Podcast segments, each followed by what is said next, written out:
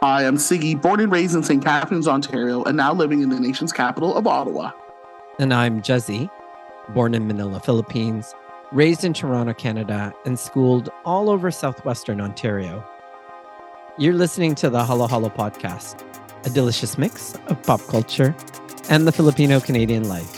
We at the Halo Halo podcast acknowledge that our creative project spans these areas and territories and are grateful for the traditional knowledge keepers and elders who are with us today, those who have gone before us, and the youth that inspires us. We recognize the land and benefits it provides all of us as an act of reconciliation, as recommended by the Truth and Reconciliation Commission's 94 calls to action, and gratitude to those whose territory we reside on, work on, are visiting. I am podcasting from the traditional unceded territory of the Algonquin and Anishinaabe people. And I'm podcasting from the traditional lands of the Huron Wendat, the Seneca, and most recently, the Mississaugas of the Credit River. It is January and it is back to the vault, and we are looking at turning 25 movies that have turned 25 all this month for the month of January. And our look for today's episode is American Beauty and Cruel Intentions. And then later, we're going to talk about the implications of Bahala Na. But before we do that, Sigs, let's catch up. What's been going on pop culture wise? Now, listen, in comparison of what you're going to talk about, I'm going to keep this Mhm. quick because I want to hear. Okay. But Echo's been dropped on Marvel Disney Yes. Plus as the uh-huh. Marvel Spotlight banner. Maya Alaqua Cox, who had made her bow in the MC universe in the show Hawkeye, Yes, yes. five episodes dropped. It is fantastic. It is Mm. a character story about someone who's different. Representation matters, indigenous culture, Yes. the background story of how she grew up. They embellished, they sh- showed more of the background of her story, the echoes of generational trauma and the Mm, generations before her, and how it empowers her, and how it builds a community, and how she got molded by Kingpin, played by Vincent D'Onofrio, and how Right. it fits in. And are you what you provided? It's that nature versus nurture. Yes. Are you, You a know, product much- of your environment? That's right. exactly. Yeah. Kuya, you would love it. I mentioned in the What If second season, there was Yeah. episode six about Deborah Jacobs about Indigenous culture and Mhm. revisionist history. It was I wonderful. remember. Yeah. And plays in right there. So Echo, put it on your queue. Five Okay. episodes. Fantastic. Yeah. And finally, I saw Wonka. How was it? Tell me. And Tell me a lot about it. week. Here's the thing. I didn't know what I was expecting. I was like, Yeah. oh, Timothée Chalamet. And like, listen, Roald Dahl, his texts are anti-Semitic, and I've always been a little bit wary. Yes. I saw this and I was like, you know what? If you have Hugh Grant as an Oompa Loompa, Oompa I'm Loompa. sort of Yes, I did see that. Yeah. Emily and I said, okay, let's go see this. We were going to see anyone but you, but it wasn't playing at VIP. So he said, let's just go. I loved it. It was a musical. I was like, I Yeah. knew it was a musical, but I was like, oh, it's a musical. But the songs were catchy. Keegan Michael Key was in it. Olivia Mm. Colman was in it. Yes. Like a slew of British actors. It was wonderful. It was very funny.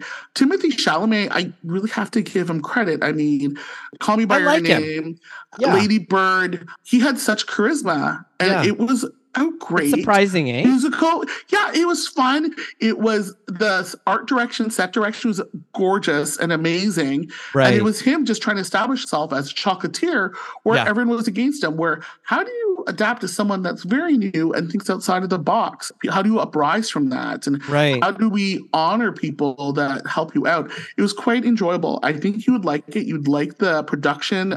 It was catchy. There's songs where I was like, oh, I'm sort of like, that's a really catchy song. This is a great little musical escape. I wasn't expecting to like it. I was like, okay, but my wife and I are like, that was very entertaining at a at two hours, and I highly recommend it. I think you would quite enjoy it. you know, I like Timothée Chalamet. I know Mm-hmm. he gets a lot of acclaim from everybody. Like everyone's all agaga over him. Mhm. And just as a side note, he went to school with Madonna's daughter Lourdes or Lola. That's by- right. By the way, and I believe they actually dated as well at some point Oh, brief- man. briefly. Damn. Yeah, I know. However, it's kind of like, oh, he's like any other actor, whatever. I mean, like what I said, appreciated him, call me by your name, and all of the other stuff that he's in. But I am kind of curious, and it's so intriguing for me to hear you say that he's got charisma because he doesn't seem that way. And I also like this idea and story of how do you uplift or elevate the divergent thinker, right? So that's interesting to me. It's exactly. That's a great thematic text that you just presented. Yes. Especially with him singing and getting, and like, we do know, like, Timothée Chalamet's next role is to play Bob Dylan. Yes, that's right. And like he he was singing and he was just vibrant and like we're not going to let these setbacks put us do. I promise you, I will get through things with you and the other protagonists. Like it was quite wonderful. I get it. After I was yeah. like, oh, I get why everyone, as Florence Pugh calls them, Timothée Chalamet the Bing Bong. Why people like him. And I have that's to true. say. You can't help but want to like him in the end. So that's great. Absolutely, I'm glad. Absolutely. Yeah. You quite like it. Now let's go here. Drum roll, please. Kuya, mm-hmm. you saw Madge Tell oh us God. you went last yes. week. Go for it. Go, go, go. Saw her twice. Saw her both dates that she was here in Toronto. So Damn. let me just kind of back up a little of bit. Of course. Go ahead. Go ahead. so some people that are casual fans of Madonna's that are friends of mine would all email me or text me and say, Oh, I can't wait. And I'm like, Yes, I can't wait either. Mm. and they're all like, it starts at 8 30. It's like, Michael and I aren't going to go there until around about close to 10 o'clock. And they're like, what? She's going to come an hour and a half late. And it's like, yeah, she mm-hmm. doesn't start on time. And Sigs, this is what I figured out. I've always known that she doesn't start on time. But when I got there and I was at the Scotiabank Arena, my goodness, first of all, the lineups and the merch lines, huge, right. huge, huge. Mm. Second, lineups to the beer line, the alcohol line, the concession lines, huge. So it's mm-hmm. like, oh my gosh, I wonder if she takes a cut of the not only merch, but of the concessions lines as well. Because it was like a party outside in the lodge areas as people were just kind of gathering. That's where she makes money. You're you are correct when it comes to merch. That's yeah. where they get more cash. So yeah. You had such a was because a lot of my friends were saying, "Oh my God, she didn't stop to ten 30. And I mentioned, I go, I heard she started late, and you said, "This is why." This is like, why automatically right? because it's like what I'm gonna go there to listen to a DJ for like 40 minutes. No, you're gonna go. You're gonna get drinks. I saw friends that I haven't seen caught up, yeah. had a few drinks, then went in and then enjoyed the show. Like literally, I had Michael take a nap before we went to the no, show. that's super smart. And we did that when we were in Brooklyn. Yeah, yeah, that's totally. So we got our drink. It was all very civilized. Instead of like end your day, then rush to get to the concert venue, and right. then you sit there for 8:30 and then suddenly it's like you haven't had a drink, you haven't felt like a human being and then you're supposed to have go have fun. I'm totally okay that she's like not starting till 10. It was 2 hours and 10 minutes. She herself even said that it was going to be a 2 hour and 10 minute concert and she packed as much what was her first song?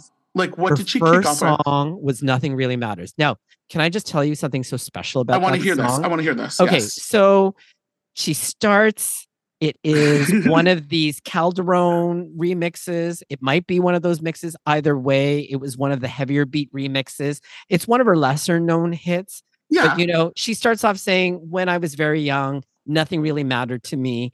Yeah. You know, all she cared about was herself and no one else.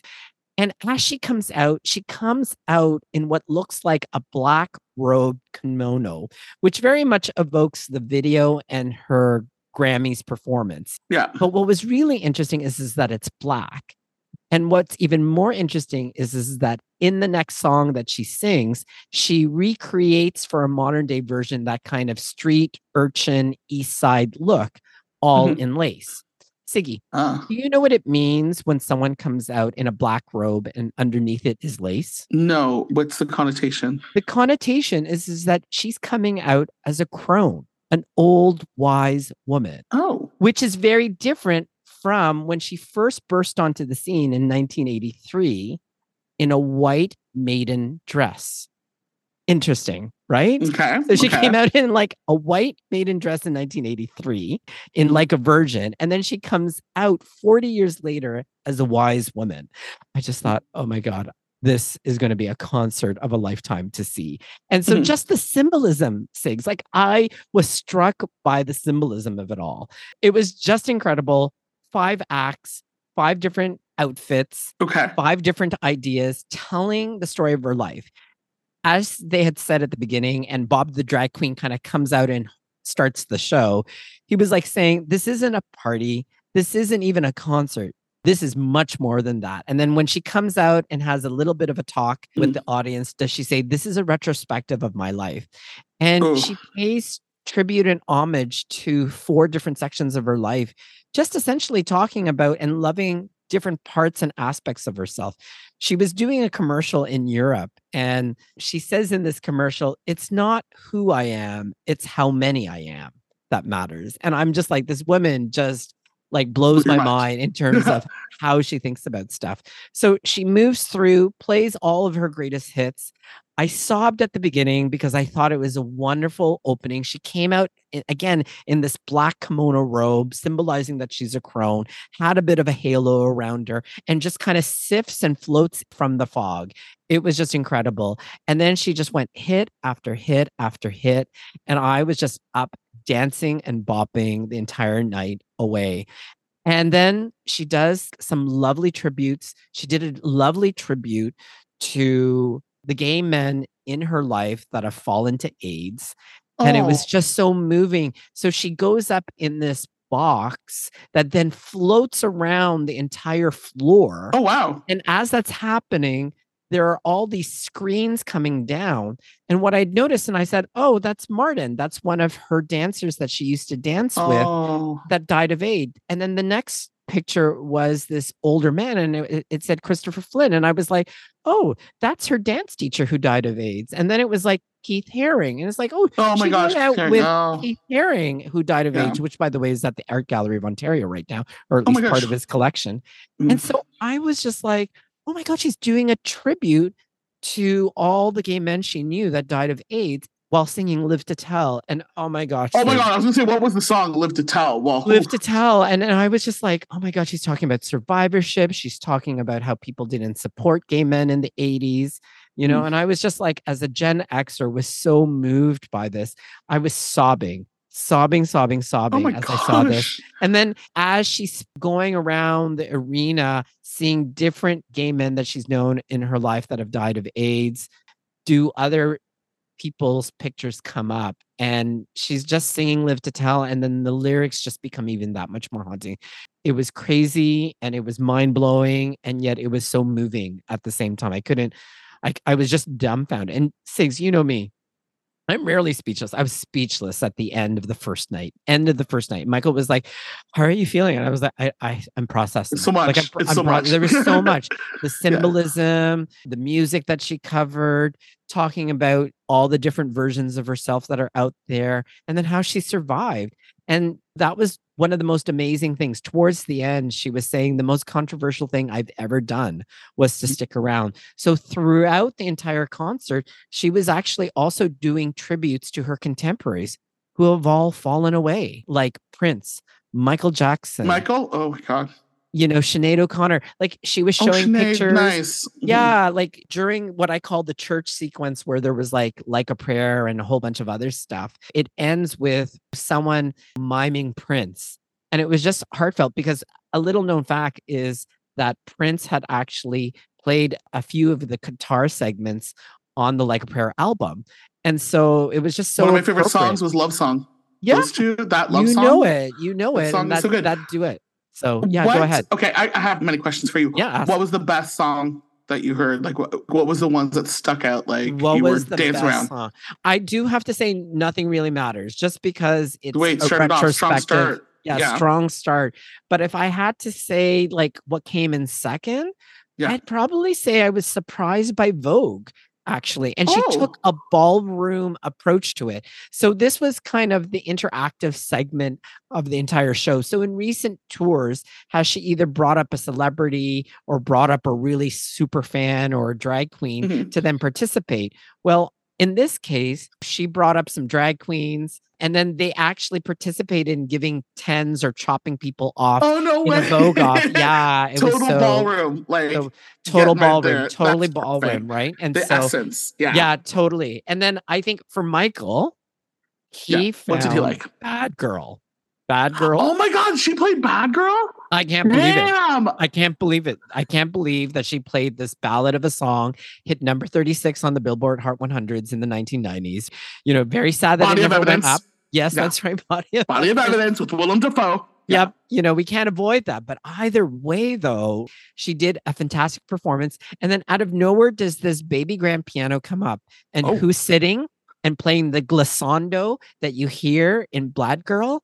What? It's Mercy James, Madonna's daughter. No, her daughter. Oh, her daughter. And it's oh like, oh my God. gosh. See, and this is where my Madonna There's dollars are going to. Yes. Going to send her to Juilliard or wherever she's going to go for piano school, right? So, and I don't mind. It was just so fantastic sitting, seeing Madonna sing Bad Girl while Mercy James was just kind of bop- bopping away, playing those keys. It was wonderful. Such a touching moment in the show, for sure. Okay, so how did she end? What was the encore? Like, how did she deal with it at the end? Like, how did she tie this up? And how did what made her come out? Yes.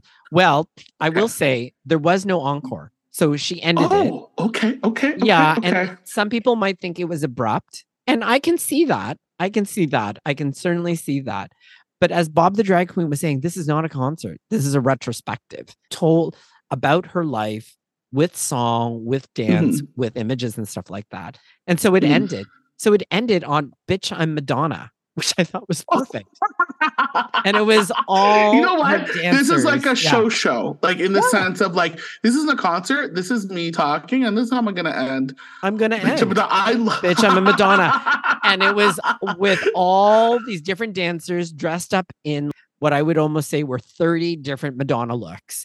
You That's know, about, so still, still. Remember? yeah, VMAs. It Yep. takes a real man to fill my shoes. that's right. All those people in drag, like Yes. every version of Madonna, I was like, Yeah. that is effing amazing. It was amazing. It was amazing. amazing. So it was fun to see all of her dancers dressed up in all of her different looks and her in her most latest look. She kind of looks like a bride, but has some lace and has a lot of black on. It was just fantastic. And it's like, bitch, I'm Madonna. And then, you know, she finally got it right and said, good night, Toronto. She did say Boston at the beginning of the first night. Oh my! And then as she got to her first part explaining the concept of the show, which Yeah. was that we were going to meet various versions of her throughout. And she was Mhm. going to have, like, if you will, a relationship with each of these versions of herself. Right. Does she say, you know, are you mad at me that I, I called you Boston? I know you're all Toronto. Oh, and then she made this kind of interesting quip where she said, it's like as if you all said, Hey, I'm off to go see Lady Gaga. you know, and I was like, twist- oh, good twisted God. turn, good twist. Yeah. Good and then cover, she said, cover. She recovered really well. And then she said, Hey, I like anyone that's shorter than me. it was just like hilarious, kind of getting back at that little Yeah, mini feud that they had a while back, which I'm sure that they're fine about. and it was kind. Like it was a, a- It was kind. a playful chip on the chin. Like it's all Right. good. Chip chip. and she, nice. she repeated it the same day. I was in a different location, but this time with our friend Mo. Oh, we Oh, she went. bopped- She oh, I'm so glad. we were so happy. Yes, yes, yes, Yes. Our friend Mo was able to make it. She had a A great, time, I and was oh, bopping oh, away. wonderful, wonderful, yeah, wonderful. yeah. And then I had also seen my friends Patrick and Mike that were there for the second day of the show, and they were also dumbfounded. And my friend Mike, it was his first time going to a Madonna, Oh my concert. gosh. and he was just like, "Wow, wow, wow, wow! Oh my gosh! If if she's passing by and you happen to have the funds." And there's still tickets available. Go see it. And folks, I have Madonna fever. That's all I gotta say. Right, okay, so where are you Madonna headed to next? Can you get to her to another concert? Yes, I'm. I will say this: I'm off Okay. to New York City to be in the 100s. In Toronto, I was both nights on different parts of the floor. One in, at the end of the catwalk, and then on the second, off to the left side of the floor section. In New York, I'm headed to see her in the 100s, dead center at the back at the 100, so I get full view. And this is what I'm learning, Sigs It doesn't Hmm. matter where you are, you're going to get a fantastic show, but you see something different. So even though I'm on the floor in a second place, I saw different visuals and it was incredible, incredible, incredible, incredible. And it didn't take away from the experience. You know, if anything, it's just added to the experience. And then later, I'm going to Atlanta to be in one of the pits. And then later on, I know listeners, I know you're like, what kind of champagne life does Jezzie have? But what our He works very know- hard. He works I work very, to dis- hard, for the but I have life. to also say I was talking to a super fan about this as well. Her name is Denise. God bless Denise. Hi, Denise. Okay. Hi, Denise. And so, what I was telling Denise was between concerts, what I do is I have automatic withdrawal on check day. and puts it in a separate bank account. And because it's my last bank account, it doesn't even show up on my screen. And Ah, so by the time she announces a show and I look in my savings 11 at this point, it's kind of like there's a lot that is my fund and I have enough money there to go see as many shows as I can. So I just want to say I'm being very fiscally responsible here. However, I am also going to Las Vegas uh, where I'm going to have a VIP experience where I'm in the fourth row of the concert and then again on another side of the pit. And then that's Okay. what, what I have. And Denise may be going to Mexico City. So she's like, Jezzie, we might just go there, right? And also see her there too. So I don't know. You know, when she's on tour, I'm on tour and I get to see part of the world too. You know, Okay, so you promise me this, and promise our Halo Halo listeners, you need to do one taste test either from Atlanta or New York. You make the decision. Oh my God, or totally. Vegas. Yeah. Maybe because it's Vegas VIP, maybe it should be like a Vegas VIP. I think it should be the Vegas VIP. taste test. I think so. Totally. Okay. Okay, we look forward to that. we Let's look forward that. to it. we So- look forward to So that. that is why it's been so hard to concentrate on anything else. And full disclosure, listeners, although we're talking about American Beauty, Cruel Intentions, which have turned 25, I partly was behind on the homework because we were supposed to also talk about election. And did I say to Sig Sigs, I haven't done all my homework.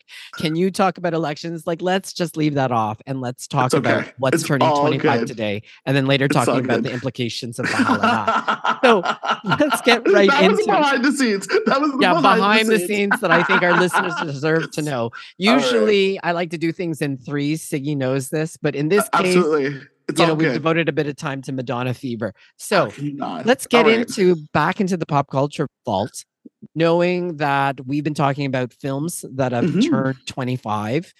And among them are American Beauty and Cruel Intentions. So let's start off with American Beauty. Sigs, for our listeners that don't know anything about American Beauty, can you give us the premise and the summary of what it's all about? Now, the premise is a sexually frustrated suburban father, played by Kevin Spacey, has a midlife crisis after becoming infatuated with his 16 year old daughter's best friend. His Mhm. wife is played by the wonderful Annette Bening. His Mhm. daughter is played by Thora Birch. The best friend is played by Mena Suvari.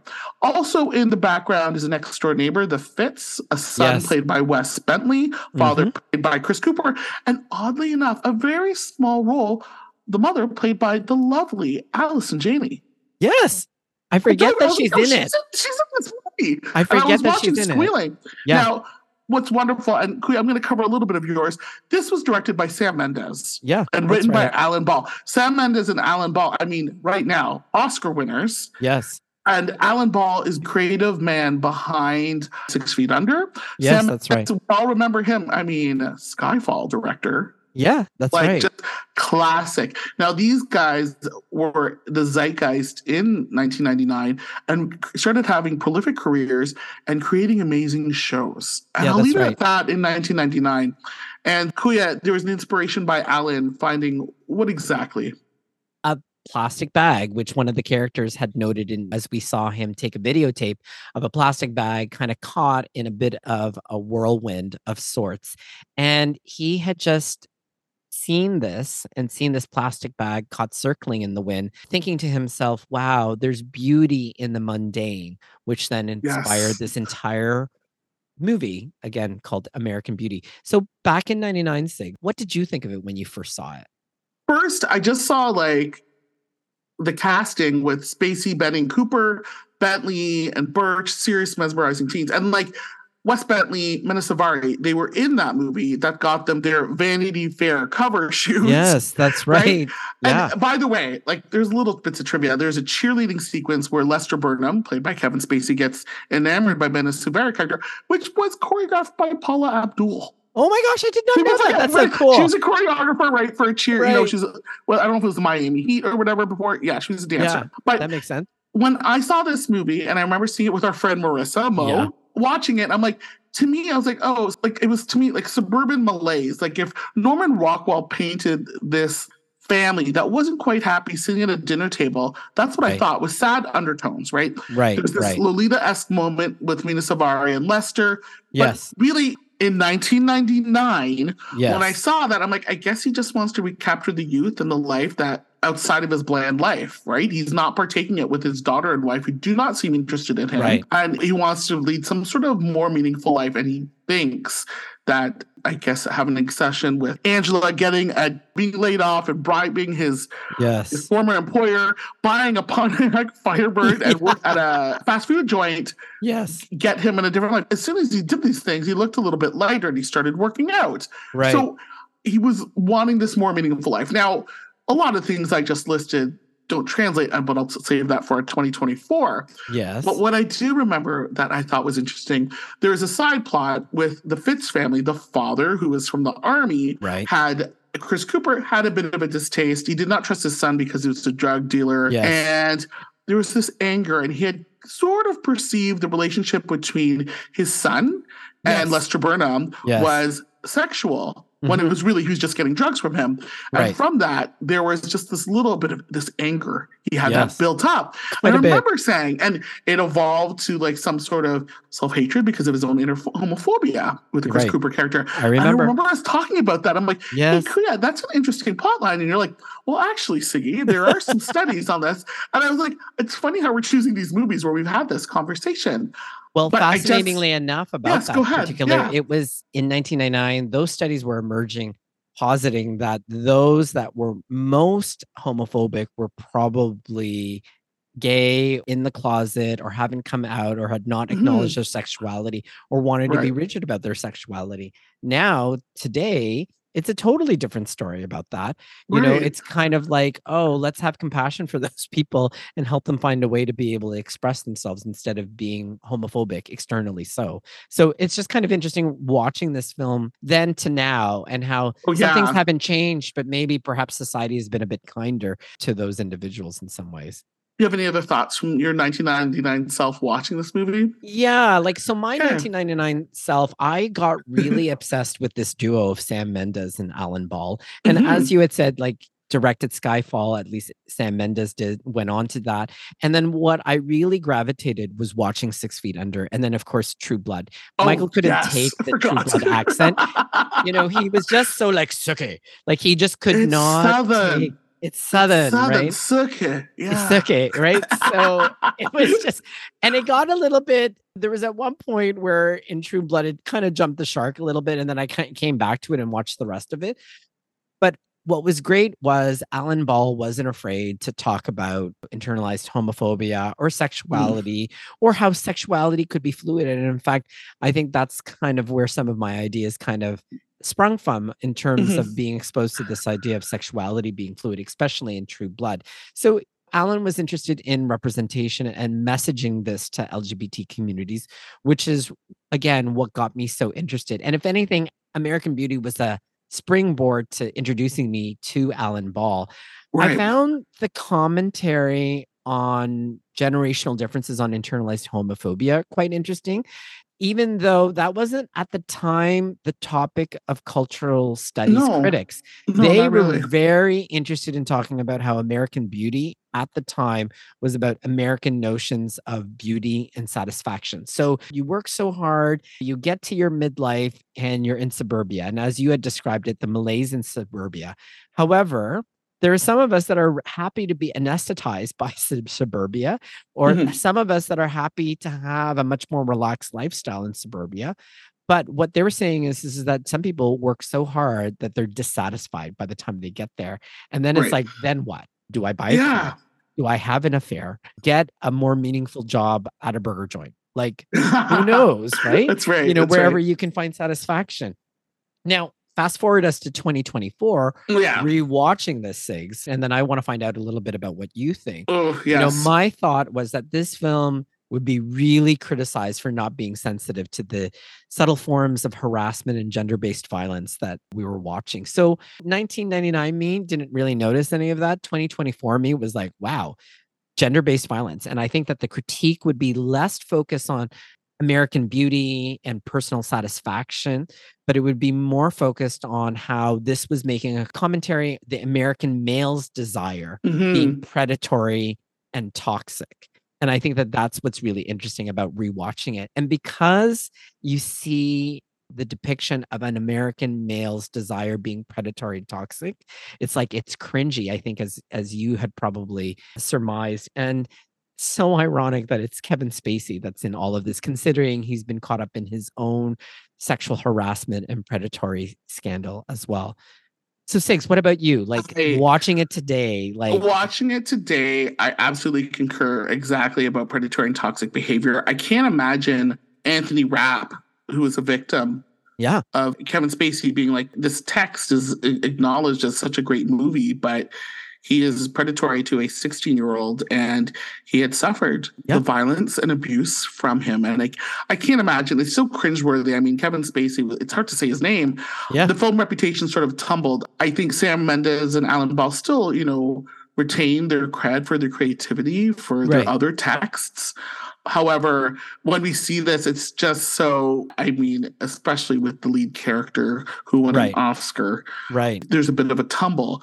However, we're much more aware now and maybe like a view and something, not that there needs to be a reboot, but a commentary on satisfaction, self satisfaction could really be reviewed, or we can find it through other texts and stuff. Yeah. It just sort of tumble, And it's so. Do you remember how revered it was in the early 2000s? It was, it was. And just like this acting. And I mean, and let's not ignore the fact Annette Bening was wonderful.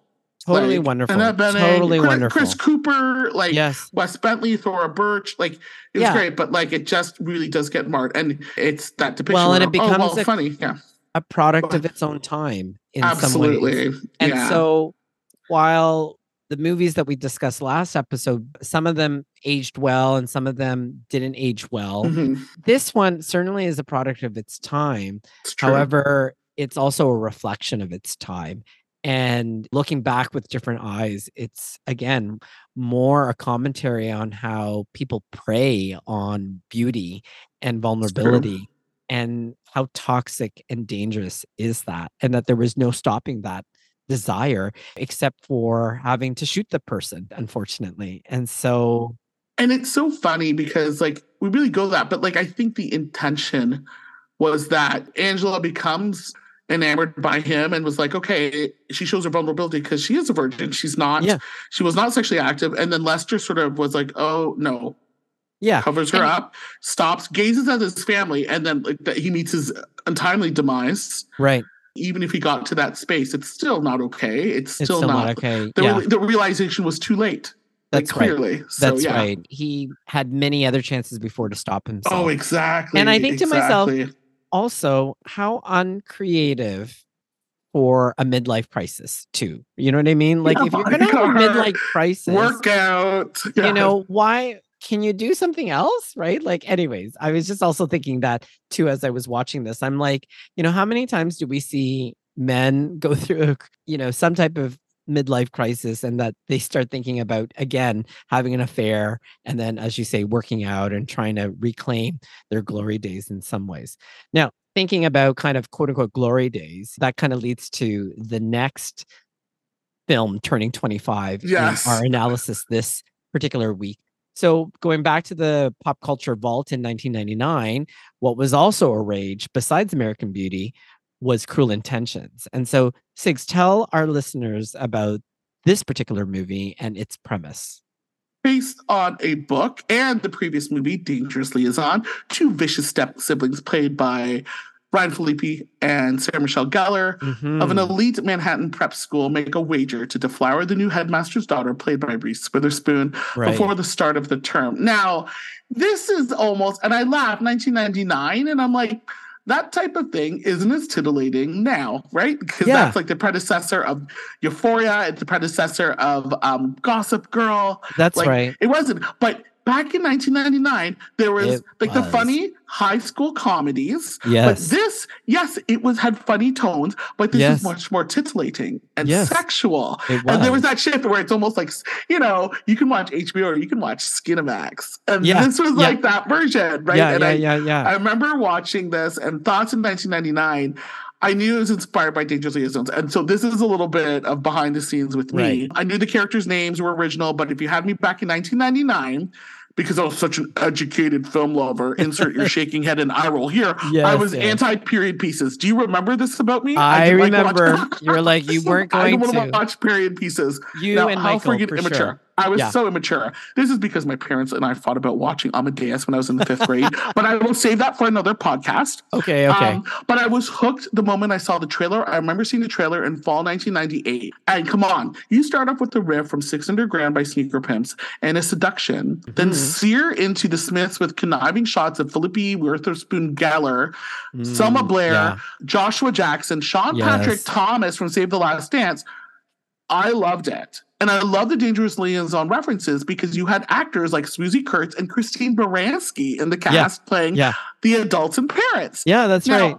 like I said in 1999, I was like, damn, this is much more sophisticated and sexier. I mean, I would have liked a little bit of nudity from Gellar or Reese Witherspoon, but we what we got was But they're Ryan high Phillippe. school, and it's But you okay got anyway. no, but you got Ryan Phillippe's butt. That's true. That's true. That You- was very which I'm sure you enjoyed. then. I'm sure I you very enjoyed much it. that. I won't. I won't deny that. I very much enjoyed it for sure. But yeah. again, this showed sophistication set in a high school, but NYC focused on the class system. Two privileged kids decide to play around with the lives of innocents, Yeah. including Reese and Selma, because of their boredom. And it was Yes. because of creating two interest something interesting. They were like two little cats taking out yarn and winding them around various cat toys for their pleasure Mm. with total Yes. disregard. Your Yes. thoughts, 1999, Jezzie? 1999. Before I go into my thoughts in 1999, Yes. also too, the story itself was not unfamiliar to me. In other words, I knew this story Yes. already because unlike Sigi back in the 90s and 80s, I was into period pieces. I was watching Oscar movies, and at the time there was a whole fixation in the late 80s, early 90s about nominating, you know, things like Amadeus and Dangerous Liaisons. Mm. The 1988 version, which at the time starred Glenn Close and John Oh, Malkovich, yes. Michelle Pfeiffer, Uma Thurman, and Uh, a very young Keanu Reeves. Yes, Yeah. that's right. But interestingly enough, when that movie came about, 1988's version, it was actually based on a French novel by de Laclos. I was aware of all of this and I had seen the movie with Glenn Close and was such a fan of this particular period piece back then. So then it was fascinating for me to see it then modernized to contemporary society and in Manhattan specifically. So it just right. blew my mind. It was the first time that I thought to myself, wow, I think I understand the universality of storytelling and that it can transcend time periods and space. It's Right. kind of like a good top line. A good top line is a good top line is a good top line. It doesn't matter if the background is bass or a country riff mm-hmm. or some type of jazz bass. If it's a good top line, it doesn't matter what the background is. Well, if it's a great story, it doesn't actually matter what the time period is. It's going to be entertaining. So I thought this is when it finally made sense to me when they said adapted screenplays or and I think too that this kind of serves as a template for right. other storytelling or re-storytelling like 10 things i hate about you for example that comes a little bit down the road or any other kind of retelling of a period piece classic. So great adaptation to the plot and thought it was great storytelling back then in 1999 and it brought about the same excitement and titillation that I felt when I watched the 1988 version of Dangerous Liaisons with all those cast True. of characters as well. Now, I have to say today in in 2024, Mhm. it's this kind of idea of unsupervised teens and young adults kind of cavorting all over Manhattan and getting into a number of sexual escapades, you know. And it seems like blase today, right? So it's like oh yeah. like what you talked about euphoria sex education all of this stuff. Again sex is just a part of all of this which i agree with but it's less furtive less scandalous whatever the case may be. I enjoy though how it's parallels this time around at least in my second watch of it with these eyes in 2024 it really parallels this idea of the upper class and the super rich elite who are in Mhm. some ways are also unsupervised and reminds me of the disparity in wealth. So there's this Vice series where they interview servants of the super rich in some Mhm. ways and they're all kind of anonymized and then they talk about like the outlandish things that they had to do for the rich and how traumatizing it was. And again, it's kind of like wow, teens are unsupervised in this film. Well, the super rich are also unsupervised as well. So I think if anything, it really remarks on that or speaks to this to me today in 2024 on how the super rich are unsupervised and uh, what kind of things are they getting away with, you know, and how are they, as you say, teasing the masses. Right. It's true. So it makes me kind of think about that. It just makes me think. So that's what I found interesting was it brought those thoughts out for me watching this again in 2024. How about you, Sigs? What has come out for you in 2020? Honestly, I feel like they warmed up the playgrounds for like these Yeah. other te- the leading team, whether it's Gossip Girl, Euphoria, yeah. Sex Education. And it's so funny. I forgot that they were trying to have Cruel Intentions 2 was supposed to be a TV show, but it went direct to DVD with Amy Adams playing my gosh, I Sarah Michelle Gellar. Remember? And she was doing Yeah. a Gellar, Michelle Gellar impression. Yeah. Yeah. But what I find interesting is that everything old is new again. You will see a taste test coming out after this episode when I talk about the talented Mr. Ripley. Mhm. But Amazon Prime is creating Cruel Intentions, the TV series. Now, Right, it's yes. updated step siblings at a DC college amidst a backdrop of the Greek and Pan Hellenic system.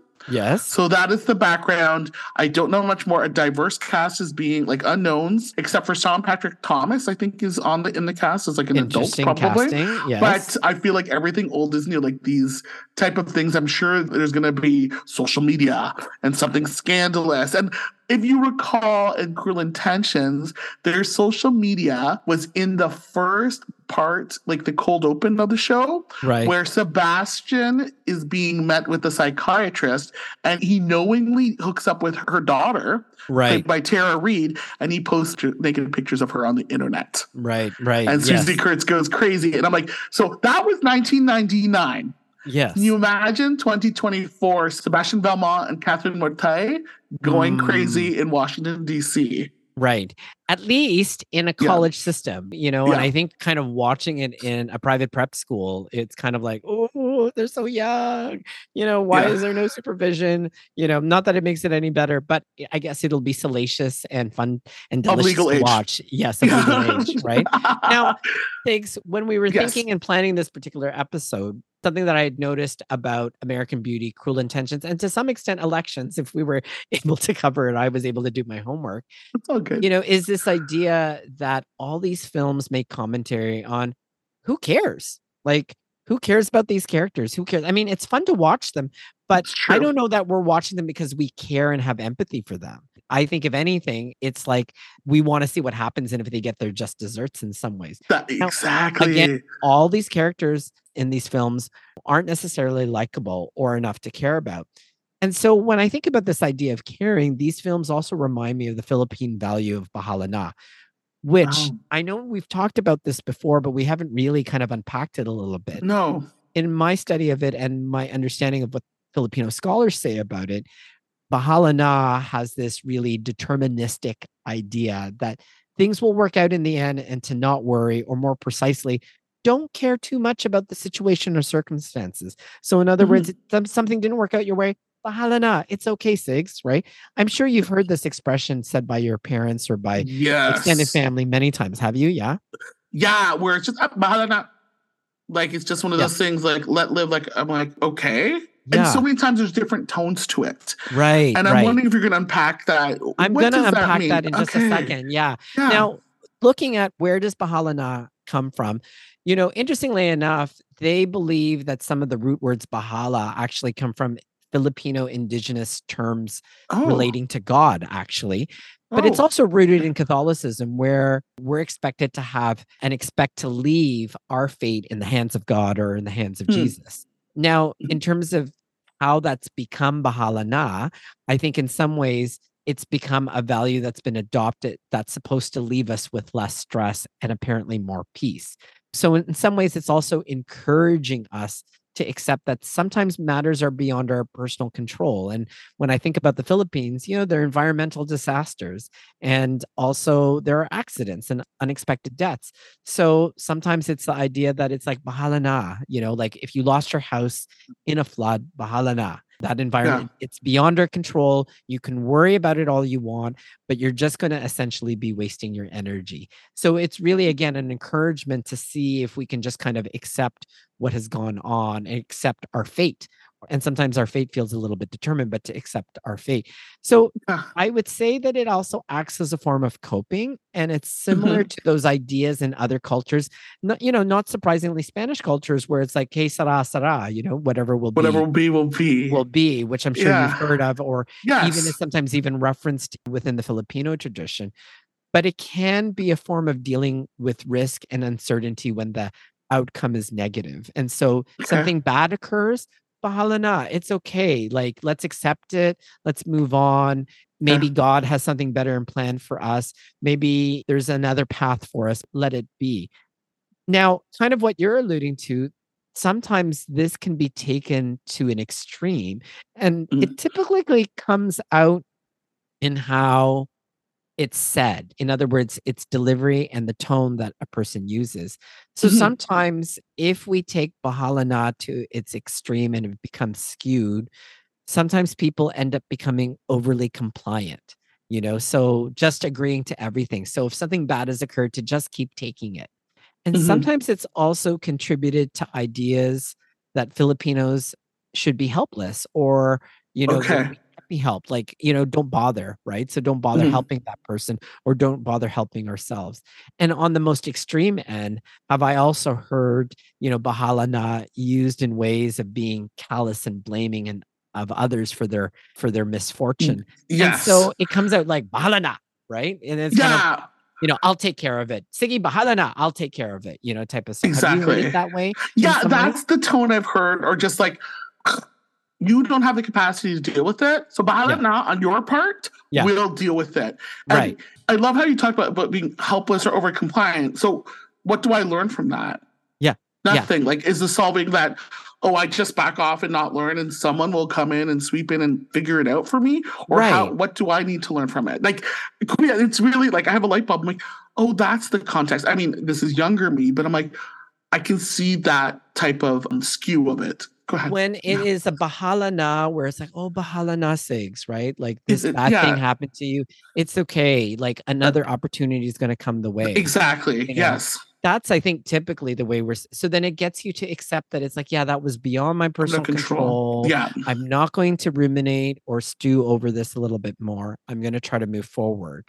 But other times, people kind of like what you described, it's like, oh, you know, I'm resentful for having to rescue you because you can't Yes. handle it.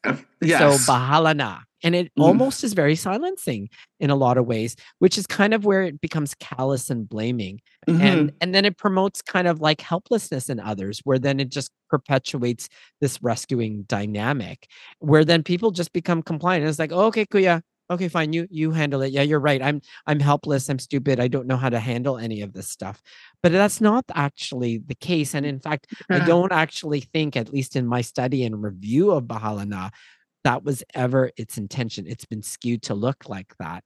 Mhm. I saw this most recently in one of my cousins who was trying to buy a house, you know, and as you Mhm. know, and as people listeners might know, at least in Canada and at least in Ontario, really difficult to buy a house. You could yeah. be not only just outbid, but outmarket in a lot of ways, where suddenly you, you can afford it one month, you're no longer able to afford the neighborhood that you were told that you can afford at that point. And I had a cousin that just kept hitting roadblock after roadblock.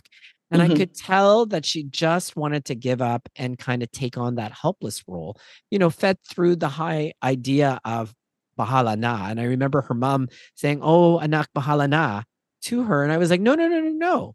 Right. Like if you give up now, then you will forever get yourself priced out of buying property for the next Right. year or so. And then you'll have to go out further afield and settle with living in something really small at that Mhm. point. And I had just explained to my cousin that it's like just because something closes to you doesn't mean that you should give up. And again, I think Bahala Na gives that message of just give up, just give up, right? It's not meant to be, so just give up. And it's like, I don't think it meant that. I think it means Bahala Na, it's like, it's not meant to be, so try something else. Try something else in some ways. And I think that that kind of takes us to really the fixing of the week. Bahala Na isn't supposed to stop us from taking more action. If it did, my cousin then wouldn't have been able to buy her house, which I'm Mhm. happy to report that she has, right? Oh yeah. Rather, it's the acceptance that, hey, this choice didn't work out, and we should rise to the challenge and seeing if there are other choices available to us.